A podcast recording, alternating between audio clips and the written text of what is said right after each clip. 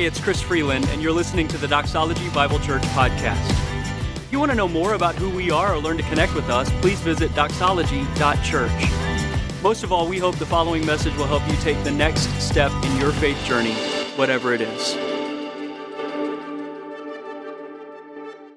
in scripture it says that Stephen looked up to heaven and he saw God and he saw Jesus standing next to his father looking at him which was confirmation that in this moment when Stephen is dying he saw Jesus and that was exactly what I needed to hear so that I could know that when whatever was happening to Molly, that she knew that he was with her. And that in an instant, from the moment she was alive to the moment she died, she was in the arms of Jesus. And and that's what I carried with me to help quiet the fears that would come up in my mind. She wasn't alone. He was with her in that moment, and she has been with him ever since that moment. Doxology Bible Church is proud to present Everstory, launching wherever you listen to podcasts on June 6th. Everstory is a weekly, seasonal podcast featuring Christ centered stories of hope and transformation, told by people just like you. No chit chat, just raw, powerful stories. Stories inspire us to connect with each other in real, tangible ways. With stories, we're able to glorify a God who relentlessly pursues us. Mark 16:15 tells us to go into all the world and proclaim the gospel to the whole of creation. Stories embody who we are as Christians. Without them, Paul's letters would have never been shared. Without stories, a person with Christ in their heart might never find the courage to bring the word to their neighbor. Without stories, the Great Commission never occurs. Check in with us often as we introduce stories about the way Jesus' radical love is moving in truly awesome ways. Find Everstory wherever you listen to podcasts. Also, follow Doxology Bible Church on Facebook or Instagram at Doxology Bible. Want to share your story or know someone who might? Send us an email to stories at doxology.church. Because everyone has a story.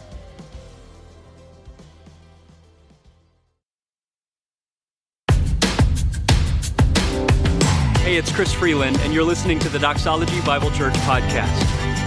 If you want to know more about who we are or learn to connect with us, please visit doxology.church. Most of all, we hope the following message will help you take the next step in your faith journey, whatever it is. Steve Bateman was, has been here in town for the weekend for our men's conference, and so several uh, of you men were uh, able to hear him this weekend, and so you know that you're in for a treat this morning. He's a very gifted communicator, and uh, it's great to have him with us here this morning. For the rest of you to be blessed by his teaching as well. Um, it means a whole lot to me personally to have Steve here. About 27 years ago, I met Steve, and I joked in the first service that that was when I was like two, but uh, it's actually when I was 12 and I was in middle school, and he, our church in Houston that I grew up in, hired him as our youth pastor. And uh, he came and really taught me what it was to have a relationship with Christ, taught me what it was to really follow him and not just pray a prayer, but actually have a lifestyle that walked in the footsteps of Jesus. And so I'm really forever indebted to Steve and just for his ministry in my own life. Um, and so I'm encouraged that he's here and that you get to share in part of that as well this morning. And I think it's going to be a great service. So would you give a nice, warm McKinney welcome to my friend, my former youth pastor, and one of my heroes, Steve Bateman. Thank you, brother.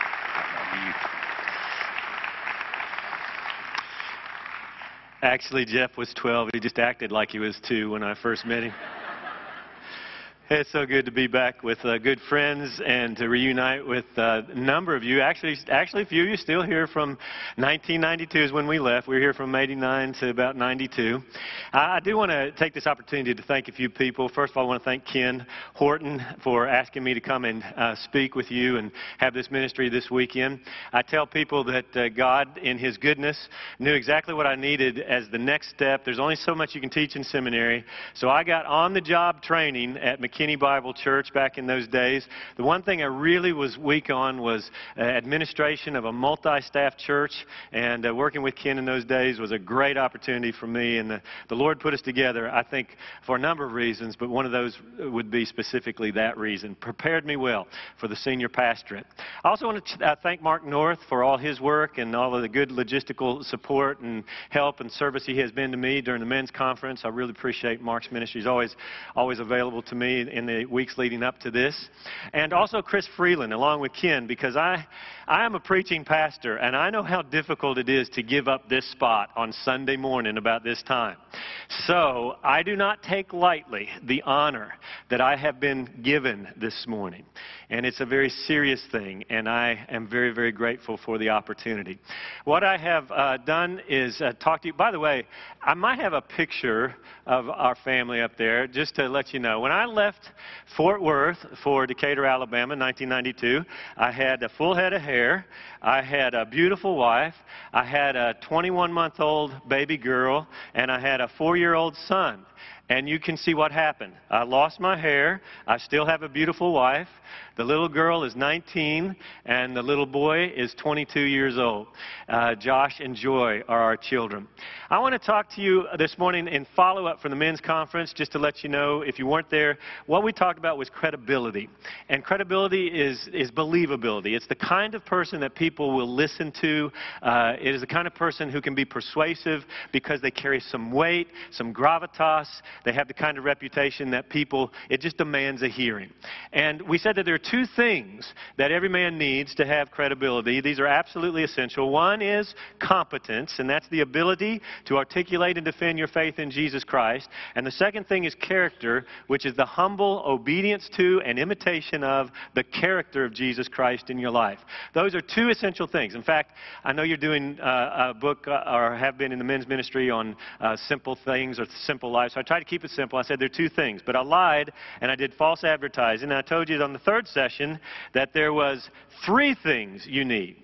Actually, you need competence, you need character, and you can have credibility with that. But if you want great credibility, that has to come with time. So it's character, competence, and time. Uh, that's important because as we were praying with the elders this morning, uh, one of the things we prayed for, those of you who were at the conference, is that is often the sense and, and, the, and the timing that the Holy Spirit will move you to resolve to take some action in your life to move further in your, pro, your progressive sanctification, closer to Christ during a conference like that. But within 48 hours, that resolve can, can dissolve and it can go away within a week. So I want to I want to encourage you. It's over time. It's consistently over time, being persistent and enduring in the faith. Now, this morning I want to talk to you about a fourth thing: competence, character, time. And this fourth thing is absolutely essential if you want enormous credibility. If you want to be the kind of person who has enormous credibility, you must have this fourth thing but even though you need it, you do not want it.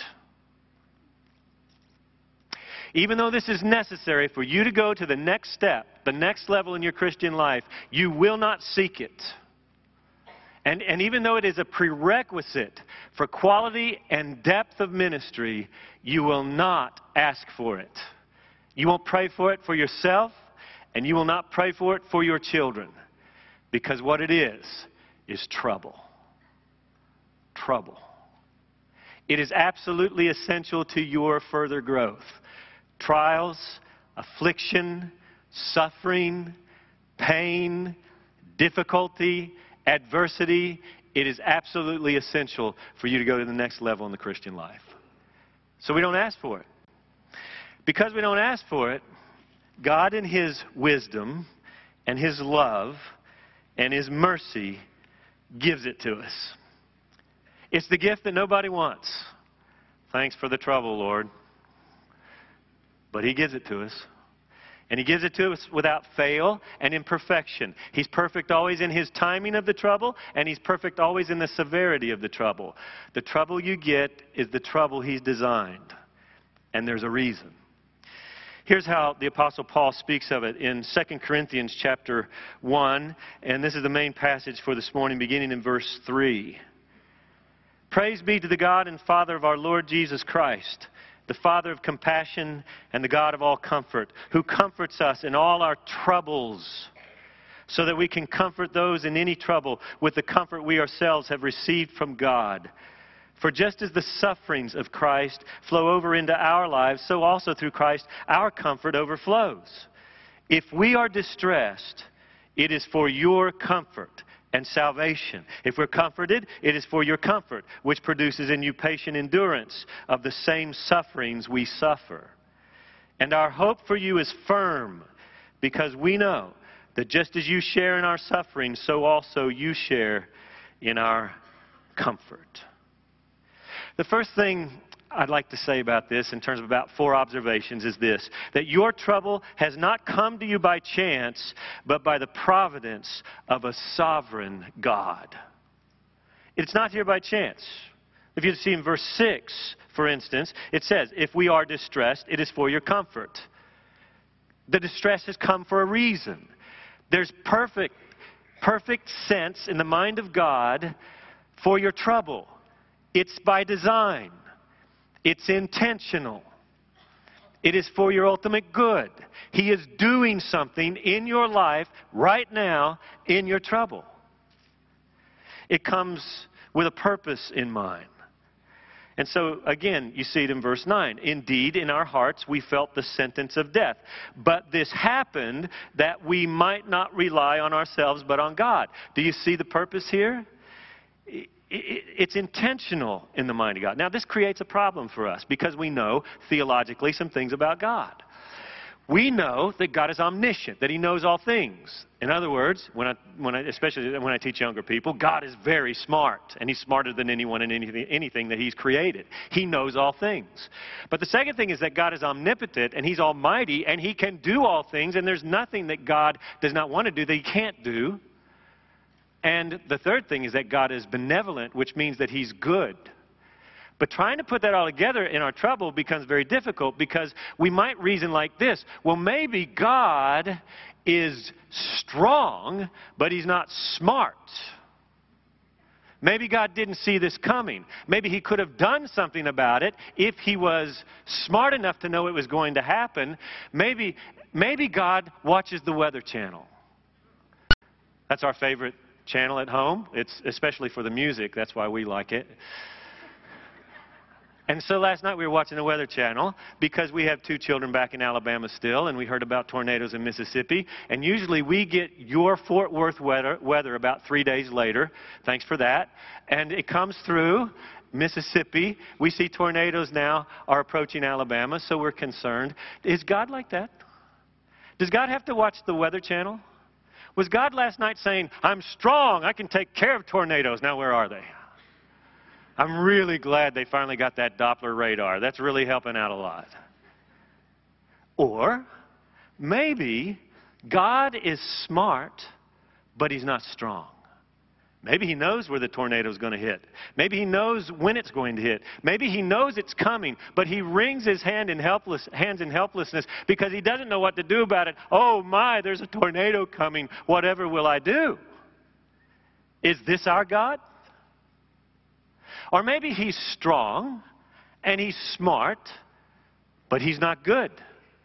And in capricious cruelty, he sends tornadoes here and there with no purpose at all.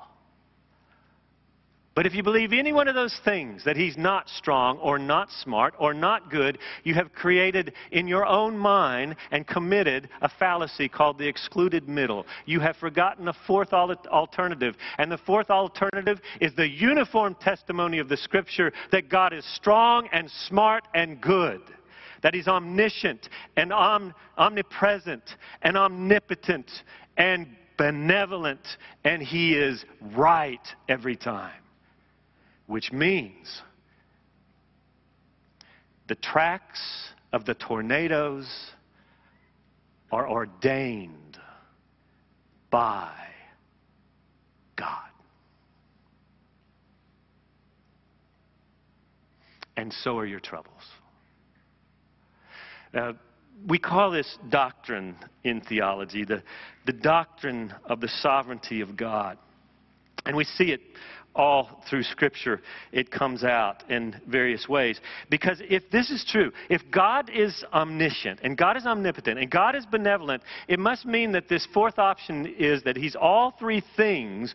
Therefore, God has some purpose, that God has some secret and sovereign and perfect plan for you in your trouble, that God is not doing this out of capriciousness, but He's got a goal in mind and He's doing something in you right now. This is how Arthur Pink, the theologian, describes the sovereignty of God. In a book that he wrote in 1930, in the midst of the Great Depression, the sovereignty of God. What do we mean by this expression? We, we mean the supremacy of God, the kingship of God, the godhood of God. To say that God is sovereign is to declare that God is God.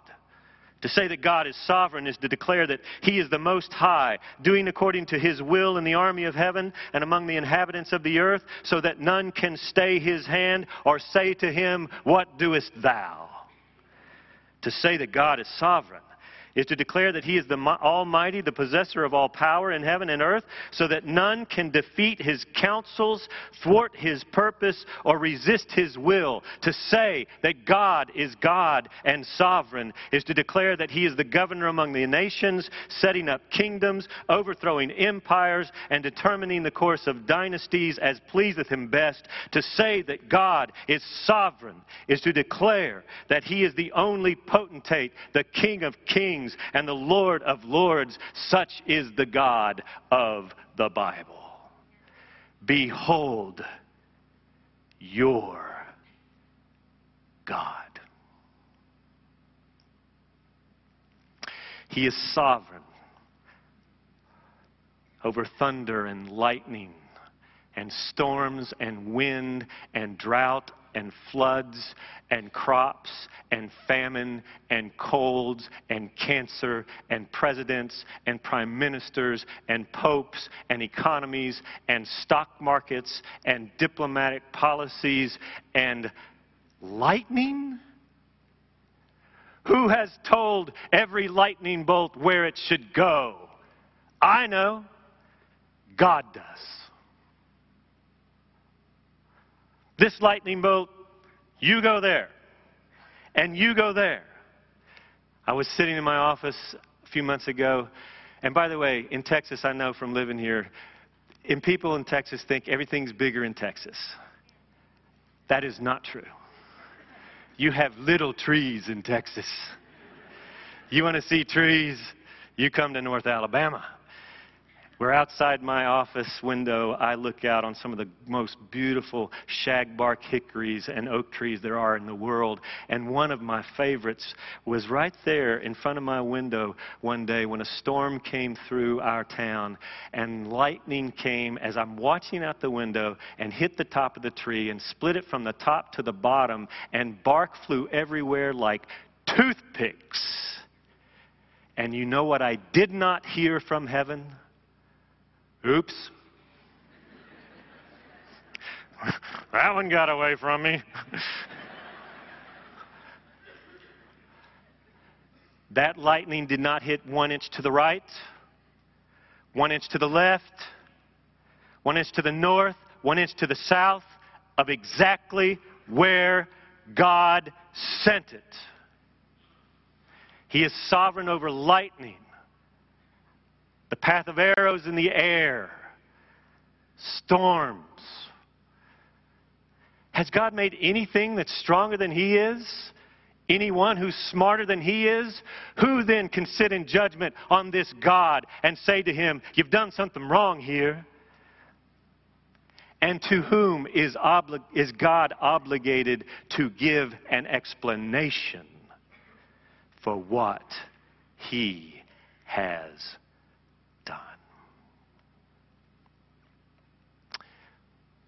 This is our God. So it's not like everything else God is in control of except your trouble. It is, in fact, the reality of Scripture that your trouble is in God's control as well. Scripture after scripture talks about this. Let me read a few things just to kind of get a feel for this with you. Acts chapter 14, verse 22. We must go through many hardships to enter the kingdom of God. This is not an option. In Job, the very first part of the book, after Job loses just about everything, and remember his wife says, Are you still hanging on to your integrity? You've lost your health, your wealth, your status. Why don't you just curse God and die? She says. Thanks, honey. I need your encouragement right now. That's good. And here's what it says at the beginning of the book Job says, Shall we accept good from God and not trouble? Where does the trouble come from? Job said, It comes from God. At the end of the book, Job, Job 42:11, then they comforted him and they consoled him over the trouble the Lord had brought upon him. And Joseph, in that classic confrontation, that famous meeting with his brothers after they tried to kill him years earlier and sold him into slavery, and he says to them, You intended to harm me, but God intended for good to accomplish what is now being done, the saving of many lives.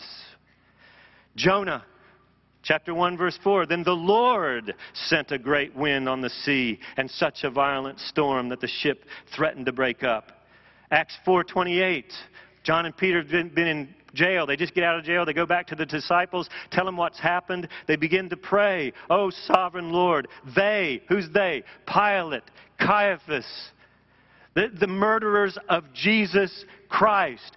They did what your power and will had decided beforehand should happen. God is sovereign over trouble. But here's the problem with it.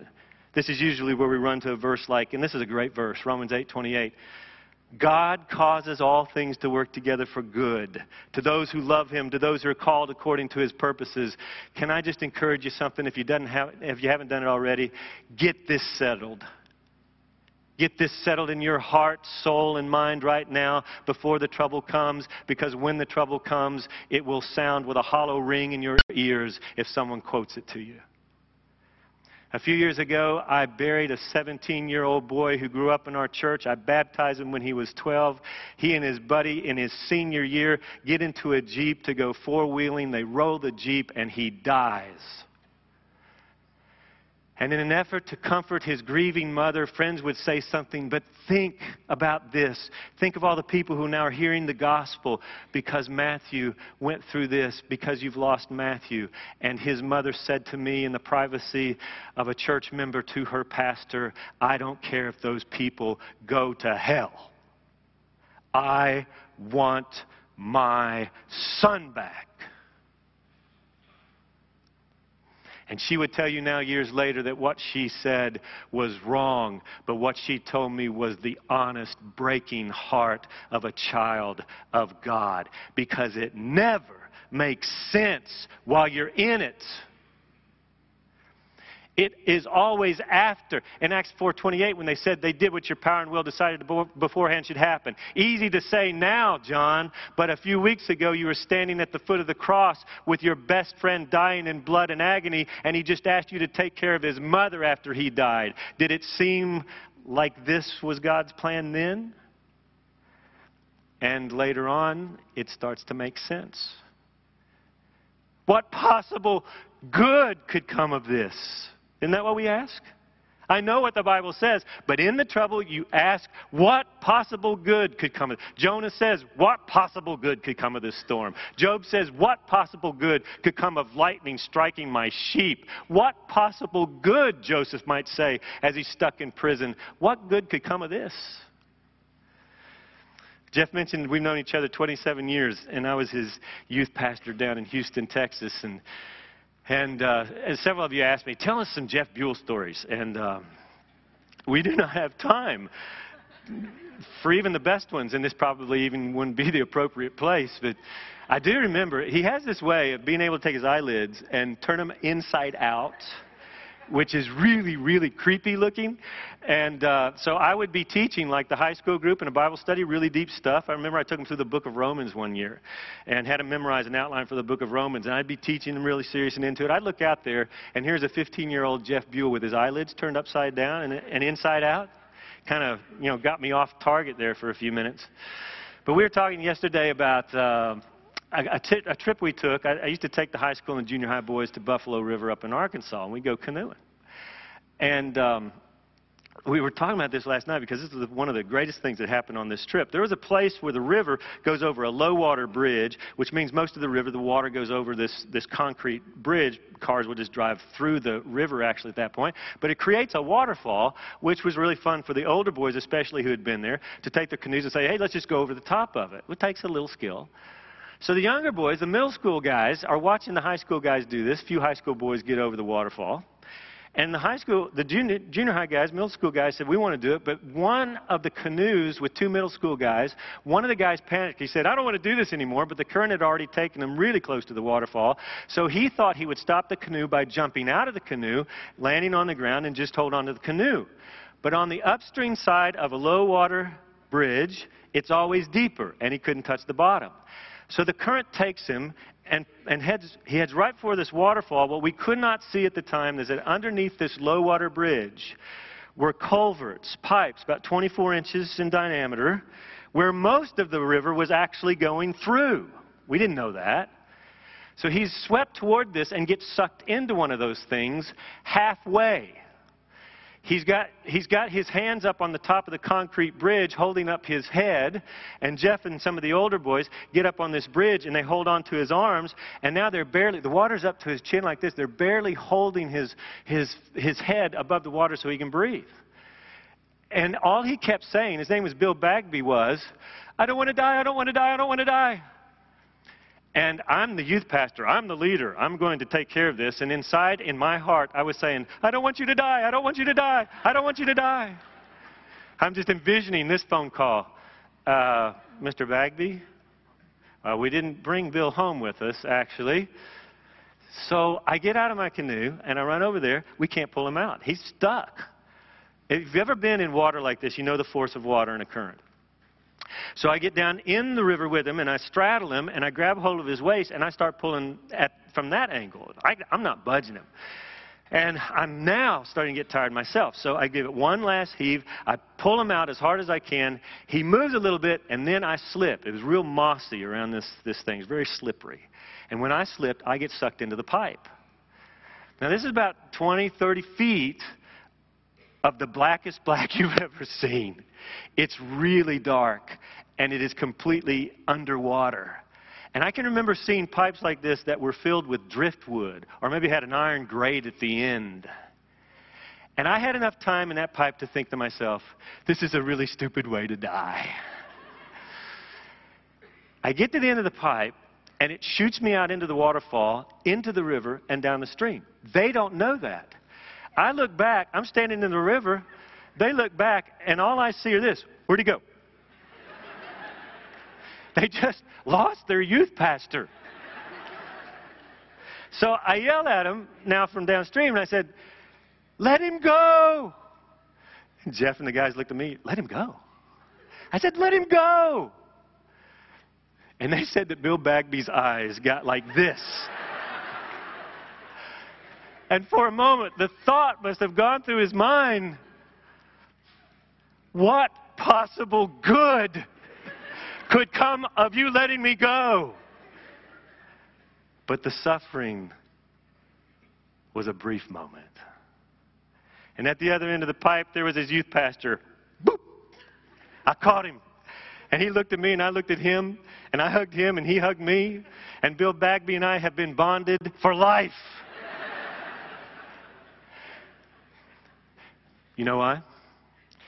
Because, number two, without trouble we would drift from God and depend on ourselves. This is, this is exactly what Paul is saying here. He says that this is what happened to, him, by the way. If you go to 2 Corinthians chapter 12, he explains it also. But he says in verse in verse 9. Indeed, in our hearts we felt the sentence of death, but this happened that we might not rely on ourselves, but on God who raises the dead. C.S. Lewis said it like this in his uh, book, The Problem of Pain, a very famous quote, actually, where he talked about this. Why is there pain in the world? So he gives us the answer. God whispers to us in our pleasures, speaks in our conscience, but shouts in our pains. It is his megaphone to rouse a deaf world. And when nothing else will get the attention of this world, pain, trouble will get it.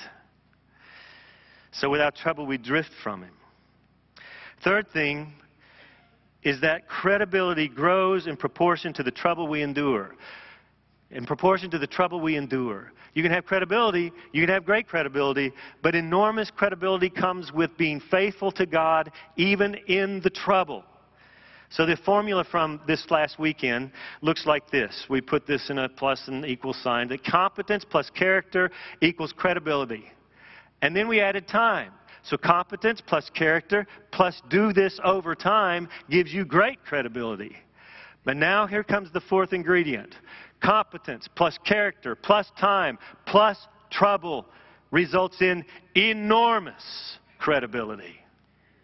So that when you speak, people will listen because you have earned the right to talk, for they know you are a man or a woman who has suffered trouble and you have seen the faithfulness of God.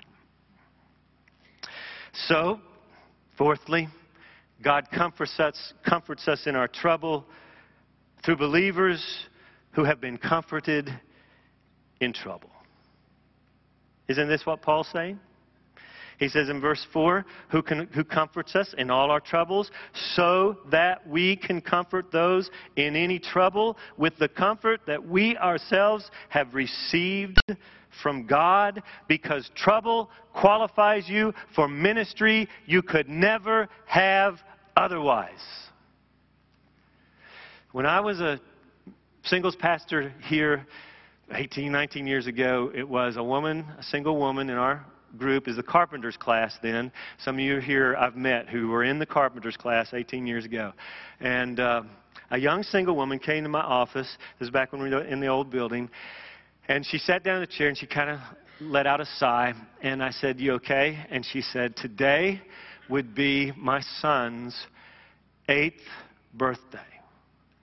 And I said, Your son? I didn't know you had a son. And she said,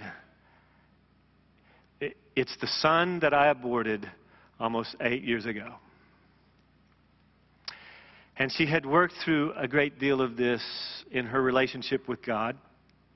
She confessed her sin and found him to be gracious and forgiving, and God forgave her sin and restored her. And she was growing as a Christian. She said, But I think it's time that I share my story with a few other people. So a few weeks later, in the carpenter's class, she shared her testimony, and there wasn't a dry eye in the house. And then she started working in a pregnancy resource center, a crisis center here in Fort Worth. And I thought, who else would be better for that? Here's a woman who has been comforted in her trouble, who can say to young women, I know how that feels. This trouble qualifies you for unique kinds of ministry, and God will not waste it in your life either. There are people in your life that He wants to grace with comfort but he ordinarily does that through his people. So God comforts us in trouble. When we left Fort Worth in 1992 to go to the church where we still are for these last 18 years, and God has been so good to us, we come back here. This is the first time we've been back in 18 years. We got back on Friday, and man, this place has changed. I, I, don't, I don't remember the other building across the street being that small. It seemed a lot bigger to me. When we left in a Ryder truck in 1992, we had gone through a very serious time of trouble. Some of you asked about this over the weekend, various things, because you remember what was happening. Well, first of all, I had to finish up at Dallas Seminary, and getting my master's thesis done with John Hannah about killed me. That was some trouble. Then Lori, my wife, was in our car with our young son over here on South Hulen Street, and someone ran a red light and just plowed into her, totaled the car. Uh, Lori's spleen was damaged, but also there was, uh, there was some question when they did x-rays about a spot on her lung, and we had to wait for days before the report would get back. And I remember thinking, what is this, Lord? What's going on? And then I got a phone call from my mother in North Carolina as she told me with tears that after 30 years of marriage, my father wanted a divorce. And then, the worst of all, our little girl, who was 11 months old and not well for some reason, and they couldn't figure out why. Her pediatrician was Dr. Jay Murphy, excellent pediatrician, many of you know. And it got so bad that her vital signs became weaker and weaker, and they had to put her in Cook's Children's Hospital. They put her in pediatric ICU, and they couldn't figure out what was wrong. Till finally, Dr. Murphy said, let's test her for type 1 diabetes. He had never seen anybody that young with type 1 diabetes, but he thought, I don't know anything else to do. So he tested her, and sure enough, type 1 diabetes.